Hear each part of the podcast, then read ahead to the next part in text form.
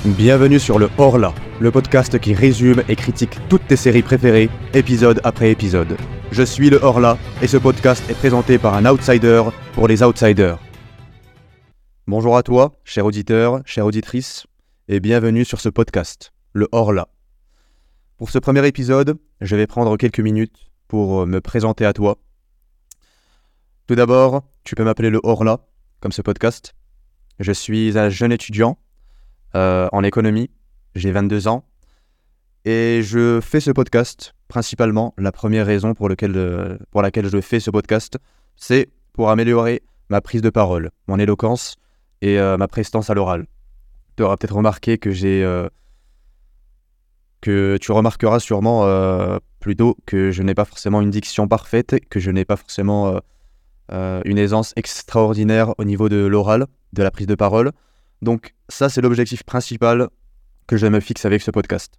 Ensuite, il y a une deuxième chose, c'est que je suis un total outsider euh, dans le monde du cinéma, des séries, etc.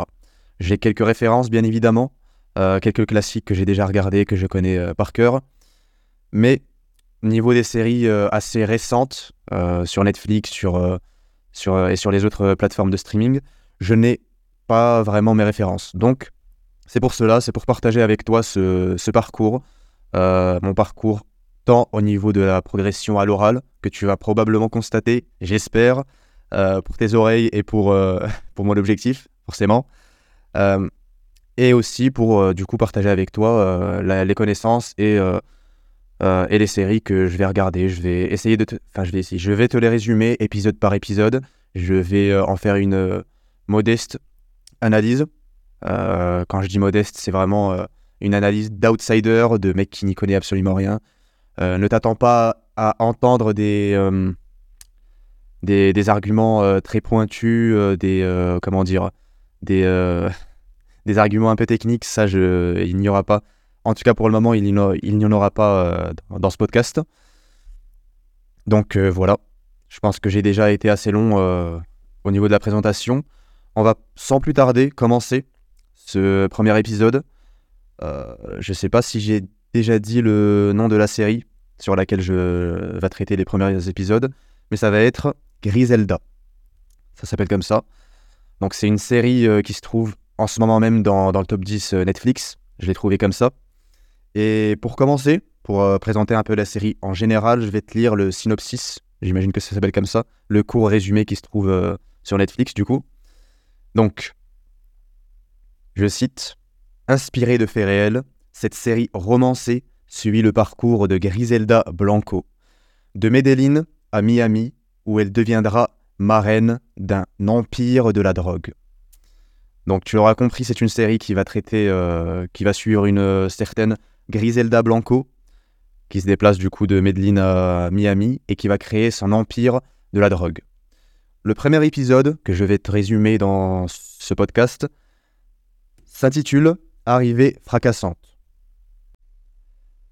Alors, donc pour commencer, je vais vous lire la citation qui apparaît dans la première image euh, de la série du premier épisode, sur fond noir. Donc elle est en anglais, donc je vous la lirai en anglais, euh, puis je vous la traduis. Je cite The only man I was ever afraid of was a woman named Griselda Blanco, Pablo Escobar. Euh, j'espère que mon accent fut euh, satisfaisant. Et cette euh, citation, traduite, signifie Le seul homme par lequel je n'ai jamais été effrayé fut une femme appelée Griselda Blanco. Donc la série commence sur cette citation qui va nous mettre dans le bain. Et tout de suite après, la première scène, on va voir donc Griselda entrer dans une maison on imagine que c'est chez elle.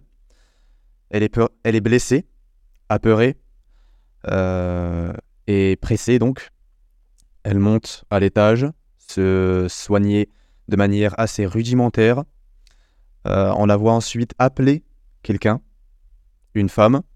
Euh, j'ai noté dans, mon, dans, mes notes que c'était sa sœur, mais on verra plus tard que ce n'est pas forcément sa sœur. Une femme dénommée Carmen. qui se trouve donc à Miami, et elle lui annonce qu'elle viendra chez elle le lendemain avec ses trois enfants et qu'il faudra euh, l'héberger dans sa chambre d'amis. Ces trois enfants, qui pendant ce temps-là préparaient leurs affaires, euh, âgés euh, de plus ou moins 11 ans jusqu'à 19 ans, 11, 16 et 19 ans on va dire. donc, dans la nuit, ou dans la matinée en tout cas, ils vont prendre la voiture, leurs affaires. on rappelle que Griselda est toujours blessée, grièvement blessée hein, au niveau de la hanche. Euh, prendre la voiture, puis l'avion, et le lendemain, arriver à Miami. On nous indique qu'on est en 1978 au moment de, la série. Et euh, durant ce voyage, la seule information qu'on va apprendre, c'est que le père des enfants, donc le mari euh, de Griselda, s'appelle Alberto et qu'elle l'a quitté qu'ils vont divorcer. Et elle annonce donc euh, à ses enfants dans la voiture. À ce moment-là, à leur arrivée à Miami, on est déjà, on est euh, seulement à la sixième minute et on a déjà fait Medellin Miami donc. Donc en fait le voyage ne sert plus ou moins à rien. La série va se passer, j'imagine, uniquement à Miami. Donc les cinq personnages, les quatre personnages vont arriver donc chez Carmen, euh, on découvre donc que c'est une amie à Griselda et non pas sa sœur. Franchement, ils se ressemblent beaucoup, c'est pour ça que j'avais pensé que c'était sa sœur. Et euh, donc, elle leur donne euh, une petite chambre dans laquelle ils vont vivre à quatre. Et on apprend également que Carmen a son agence de voyage et qu'elle a quitté également son, son mari il y a quelques années dans des conditions plus ou moins similaires à Griselda. Prise de pitié pour elle et voulant l'aider, elle va donc euh, la recruter dans son agence pour, euh, pour l'aider financièrement et pour euh, qu'elle quitte leur, leur, maison en fait assez rapidement parce que bon, avoir quatre personnes à la maison qui vivent, c'est un peu chiant. Donc, nous sommes à ce moment-là à la neuvième, minute de, du premier épisode et Griselda est arrivée à Miami, a divorcé de son mari. en tout cas, elle l'a annoncé et elle a trouvé un travail. Faut comprendre que je euh, vous donne à chaque fois le temps de passage des scènes parce que j'ai eu une impression que les choses se passaient un peu trop vite dans ce premier épisode. On est ici à la, à 9 minute et euh, on est passé de Medellin en Colombie à Miami euh, aux États-Unis donc sans aucun souci, sans aucune encombre et je pense qu'en fait rien que ce passage-là aurait mérité au moins un épisode dédié. Mais peu importe, euh, l'auteur en a décidé autrement. Et donc, on se retrouve à la dixième minute. Griselda se trouve dans la chambre d'amis, avec ses trois enfants qui dorment. Euh, et elle ouvre une petite valise, celle de son enfant, qui a 11 ans. Et elle sort tout d'abord une peluche qu'elle met à côté de son fils. Puis, un kilo de cocaïne. Elle sort un kilo de cocaïne dans une valise qu'elle vient de faire passer dans l'avion, puisqu'elle a fait le trajet en avion. Alors on est en 1978. Je n'étais pas né, donc je ne connais pas forcément euh, les contrôles qu'il y, avait euh, à cette époque-là. Donc euh, le doute est permis, peut-être qu'on pouvait à cette époque-là faire passer de la cocaïne en toute tranquillité. cette chose dite, aussitôt après qu'on ait, ait vu le kilo, Griselda appelle un certain Arturo, qui est euh, le comptable d'une agence, d'une entreprise euh, en Colombie, d'une entreprise donc qui n'est certainement pas légale, puisqu'elle produit de la cocaïne. Euh, on comprend que c'est un ancien collaborateur ou ami de Griselda, et elle lui demande de lui indiquer la planque des, dealers, des, gens qui sont dans l'affaire de, la drogue à Miami. Celui-ci s'exécute euh, presque sans faire exprès et il dit le nom euh, de cette boîte de nuit où euh, tout le monde se rencontre. Cette boîte de nuit s'appelle El Moutini. donc c'est le repère des dealers. Et trois minutes plus tard, dans l'épisode, à la quatorzième minute, après avoir fait sa journée de travail, Griselda va dans un café où elle va rencontrer très brièvement un serveur. Je vous donne cette euh, scène parce qu'elle va avoir de l'importance pour plus tard. Un serveur qui est donc colombien et qui est un peu maltraité par son employeur. Quelques scènes plus tard, Griselda se rend dans euh, la boîte de nuit que Arturo lui a indiquée. El Moutini, donc, c'est le repère de tous les dealers de là où elle va pouvoir vendre sa 100 kg de cocaïne. Elle repère tout de suite le grand patron du, trafic à Miami et fait en sorte de parler et de séduire, entre guillemets, un de ses subordonnés. Elle lui rentre dedans, donc euh, avec son verre à la main, et euh, fait en sorte euh, de, pouvoir lui parler un peu plus tard. On connaît, vous voyez un peu la scène. Elle lui fait goûter un échantillon de sa cocaïne, qui est apparemment beaucoup plus pur que tout ce qui se fait à Miami à ce moment-là. Le subordonné, duquel on ne connaît pas forcément le nom, en tout cas je ne l'ai pas entendu et je ne l'ai pas en tête, va apprécier fortement euh, ce produit et va lui indiquer euh, que son patron s'appelle Rafo Rodriguez et que c'est par lui que tout le trafic à Miami passe. On l'appelle également Amilcar et ce subordonné va emmener Griselda voir euh, Amilcar. Donc, ça se passe bien évidemment très très, rapidement. Hein. Il, euh, il l'a fait rentrer dans le carré euh, VIP avec lui. Et Griselda essaye de vendre son kilo à. Elle est assez rapidement recalée, hein, bien évidemment, ça aurait été trop facile sinon. Elle est recalée, lui et son subordonné, du coup, euh, qui s'est un peu ridiculisé en essayant de vendre ce kilo. Il la recale principalement parce que il veut de la, quantité, pardon. Il n'a même pas essayé donc euh, son produit. En sortant de la boîte de nuit, Griselda euh, se dirige vers sa voiture, compte rentrer à la maison donc, mais elle est suivie par le fameux subordonné qui l'agresse avec une arme et qui lui vole 100 kilos de cocaïne.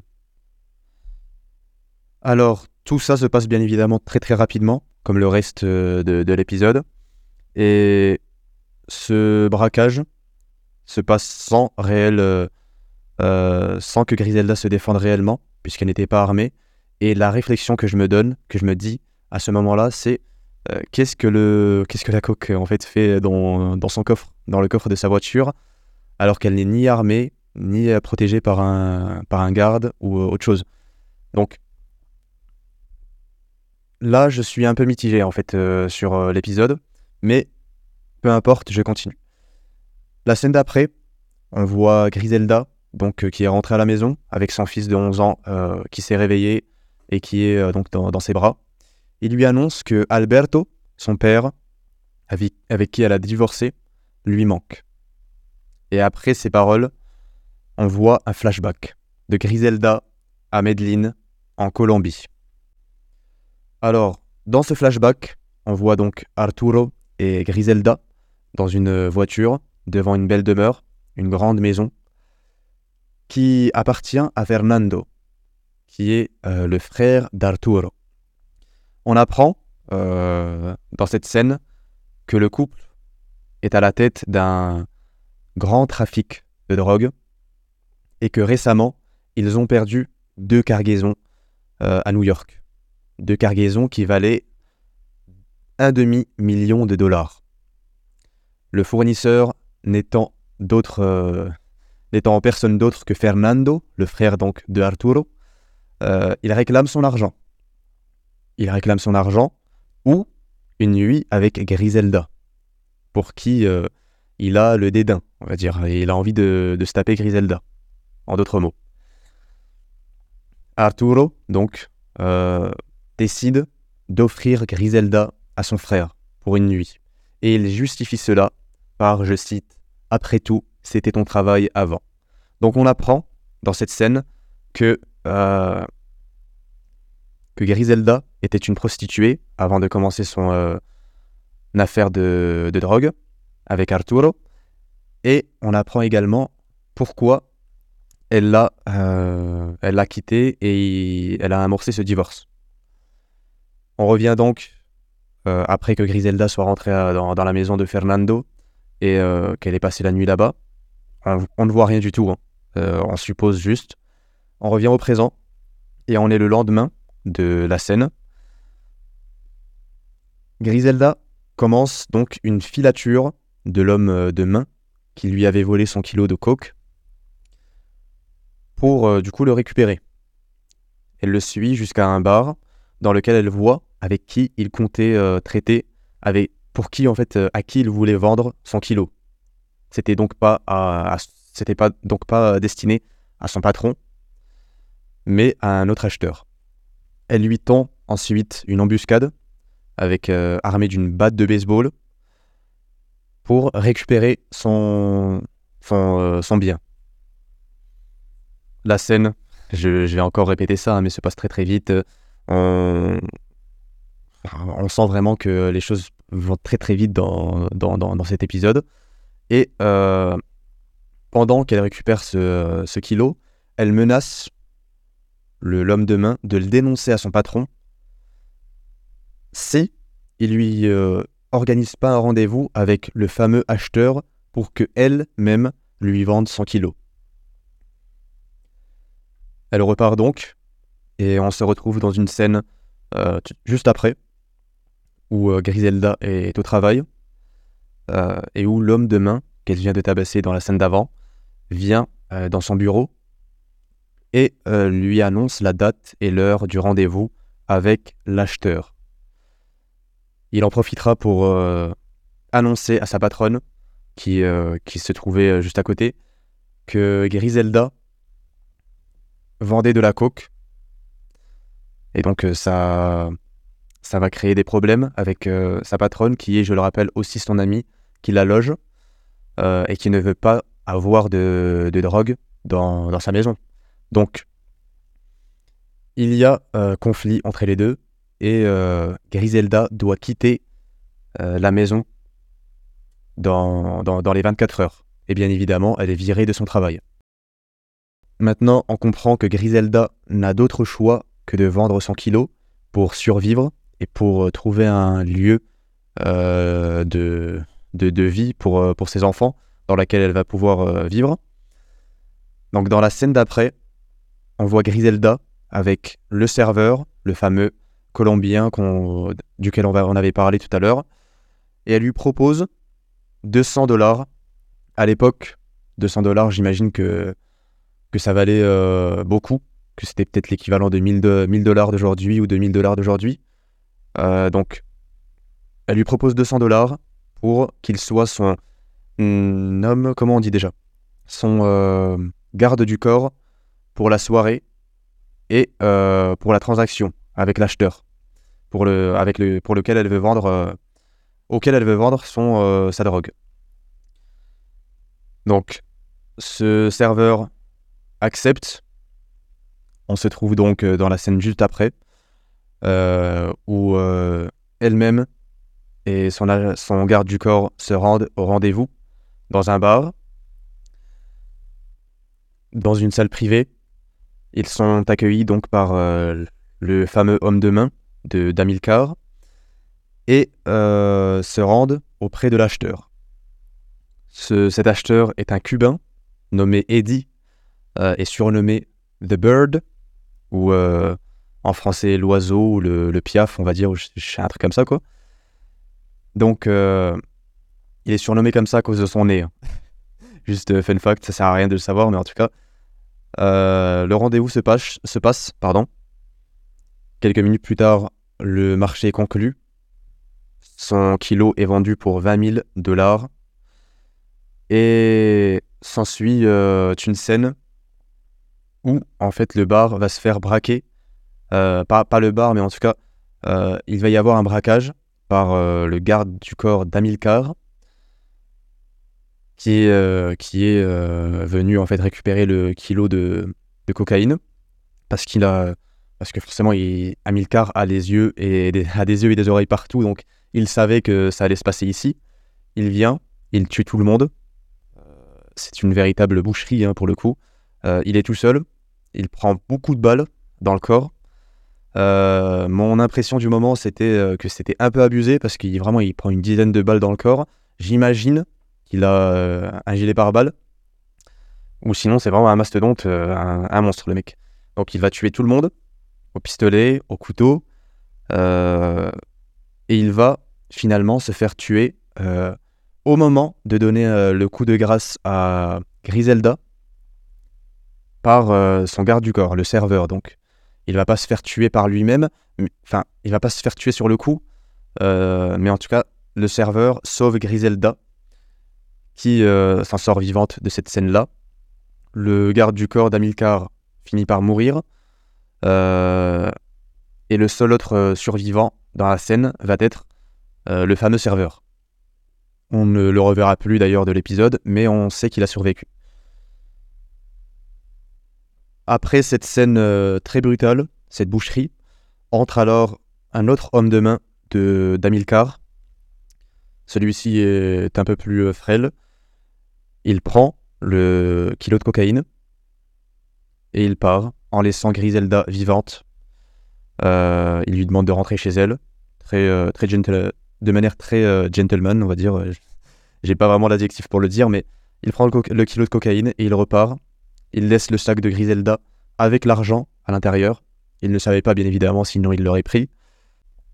Et donc, après cette scène d'une grande violence et très sanglante, euh, Griselda prend son argent, prend son sac et quitte les lieux pour se rendre à la boîte de nuit où elle avait fait la rencontre pour la première fois de d'Arturo, euh, non, pas d'Arturo, pardon, de euh, d'Amilcar, le grand chef, euh, le, grand baron de la drogue. Devant cette boîte de nuit, dans sa voiture, on a un nouveau flashback. Dans ce flashback, on se trouve juste après la nuit qu'elle a passé avec Fernando, le frère et fournisseur de, de, son mari. Elle est conduite par un homme de, de la maison auprès de Alberto, donc son mari, qui est dans un bar. Une dispute éclate, donc, entre les deux. Elle annonce son divorce euh, et euh, veut quitter le, bar, veut, partir. Alberto la suit avec un de ses, amis ou euh, un de ses collaborateurs, en tout cas avec un autre homme. La dispute continue à l'extérieur. Et au moment de partir, Griselda prend une arme, tire dans la tête d'Alberto, le tue donc, et elle tue également son acolyte qui avait, euh, qui avait tiré sur euh, Griselda et l'avait blessé justement à la hanche. Et on comprend euh, en fait comment Griselda était blessée à la première scène de l'épisode. Donc c'était l'acolyte d'Alberto qui l'avait blessée. Et c'était pour ça justement qu'elle était apeurée et qu'elle voulait partir le plus loin possible de Medellin. On repart donc euh, dans le présent. Griselda est devant euh, le Moutini, la fameuse boîte de nuit. Elle rentre et va voir Amilcar, tout de suite euh, très déterminée, le visage plein de sang. Elle n'a même pas pris le temps de, se nettoyer. Hein. Elle va donc le voir, le visage ensanglanté, pour le convaincre de goûter à sa coque, pour voir la qualité qu'elle euh, qu'elle prétend avoir. Le baron de la drogue reconnaît donc euh, la qualité de son produit juste après l'avoir goûté. Il reconnaît également le courage qu'a Griselda. Et elle lui annonce avoir transporté pendant dix ans de la coke entre Medellin et New York. Euh, et garantit qu'elle va pouvoir lui apporter de la quantité par la suite. Et euh, donc, elle veut conclure un contrat avec euh, le fameux Amilcar. Ce qu'elle va obtenir dans, à la scène d'après, en fait, euh, à la 49e minute de la première série. Le contrat est donc pas signé, mais en tout cas, le, marché est conclu avec Amilcar et il attend plus de quantité pour le mois suivant. L'épisode donc se finit sur cette scène où Griselda va tendre la main à Amilcar et ils vont se faire une poignée de main pour conclure le raccord et nous, tenir un peu en haleine pour, le, pour la suite, pour, les grandes choses qui vont, on le suppose, se passer par la suite. Donc maintenant, c'est l'heure de la conclusion de cet épisode. Comme je vous l'ai dit durant tout, tout le résumé, qui, fut très très long, hein, j'essaierai d'être un peu plus bref par la suite. Euh, pour les prochains épisodes. Donc, euh, comme je l'ai dit à plusieurs reprises dans cet épisode, je trouve que les choses se passent bien trop vite, qu'on aurait pu, du coup, euh, au début de l'épisode, les neuf premières minutes au fait de l'épisode auraient pu constituer à elles-mêmes un épisode entier. Mais en fait, à la fin de l'épisode, on comprend que l'auteur et les producteurs ont voulu vraiment se concentrer sur le plan euh, sur le, moment où euh, Griselda va commencer à faire son trafic et euh, ce qui va se passer à Miami, tout simplement. J'imagine également qu'ils avaient besoin d'attirer l'attention des téléspectateurs. c'est pour ça aussi, je pense, qu'ils ont voulu un peu mettre le, spectacle dans, ce premier épisode. Donc voilà, je, viens de me rendre compte en fait que l'analyse était un peu bancale. Mais euh, ne vous attendez pas, je, vous ai prévenu au début, hein, ne vous attendez pas à des analyses extrêmement euh, euh, développées. Je ne vais pas faire des analyses de, de scènes, etc. Parce que j'en ai pas les compétences. Je vais juste vous donner mon avis en fait sur les, sur les épisodes. Et ce sera plus ou moins comme ça pour les prochains épisodes également. J'essaierai d'être beaucoup plus bref durant le résumé. Là, je vois que ça, ça dure quand même beaucoup. Je pense qu'on est. je pense qu'on a même dépassé les 30 minutes pour le résumé. Après, euh, je pensais au départ faire euh, une première partie où j'allais faire le résumé, une deuxième partie où j'allais faire l'analyse. Mais euh, je pense qu'on va plutôt les imbriquer l'un dans l'autre. Ou à chaque fois que j'ai une remarque à faire, je la ferai pendant le résumé directement. Ce sera plus sympa et ce sera plus, plus naturel. vous l'aurez remarqué également que je suis vraiment pas un professionnel hein, dans, dans, le monde du podcast. Donc j'aimerais vraiment que ce podcast soit le plus authentique possible. Euh, j'ai pas envie d'à chaque fois euh, faire des cuts euh, toutes les secondes, avoir un son ultra parfait parce que bon, déjà ça, ça a un coût. J'ai un petit micro, j'imagine que la qualité n'est pas trop trop mal, mais elle va pas être au top. Si, je vois que ça me plaît de faire des podcasts et que ça marche, ou en tout cas, si, si ça me plaît de le faire, j'investirai peut-être par la suite dans, dans, dans un meilleur matériel. pour l'heure, ça va se passer comme ça. Eh bien écoutez, euh, nous sommes déjà à la fin de ce podcast. N'hésitez pas à faire euh, des critiques sur euh, le contenu, à me donner des consignes, des conseils sur ma manière de présenter les choses, sur peut-être sur la prise de parole. Hein. peut-être que vous vous débrouillez beaucoup mieux que moi et vous aurez peut-être des conseils. N'hésitez pas à me les donner. pour le faire, c'est sur Instagram que ça se passe. Vous avez le lien normalement dans la description de ce podcast même, que ce soit sur Apple Podcast ou Spotify. Je le mets également normalement dans la description du podcast en général. Euh, vous verrez, hein, j'ai zéro abonné pour l'instant. Je vais essayer d'animer un peu le, compte quand j'aurai le temps. Je vais peut-être euh, poster quelques, quelques montages de chaque épisode que je ferai. Euh, j'ai quelques idées pour l'instant, mais c'est, voyez, hein, c'est assez régimentaire comme, comme idée. Donc, on verra ce qu'on va faire avec ce compte Instagram. En tout cas, je vais essayer de l'animer. Vous pouvez m'envoyer des messages là-dessus. je vous répondrai. Euh, des critiques, euh, tout ce que vous voulez. Euh, n'hésitez pas à mettre 5 étoiles également au podcast. Ça pourra aider. Ça, pourra, ça me fera extrêmement plaisir en fait de voir vos retours s'il y en a, s'il y a des gens qui écoutent.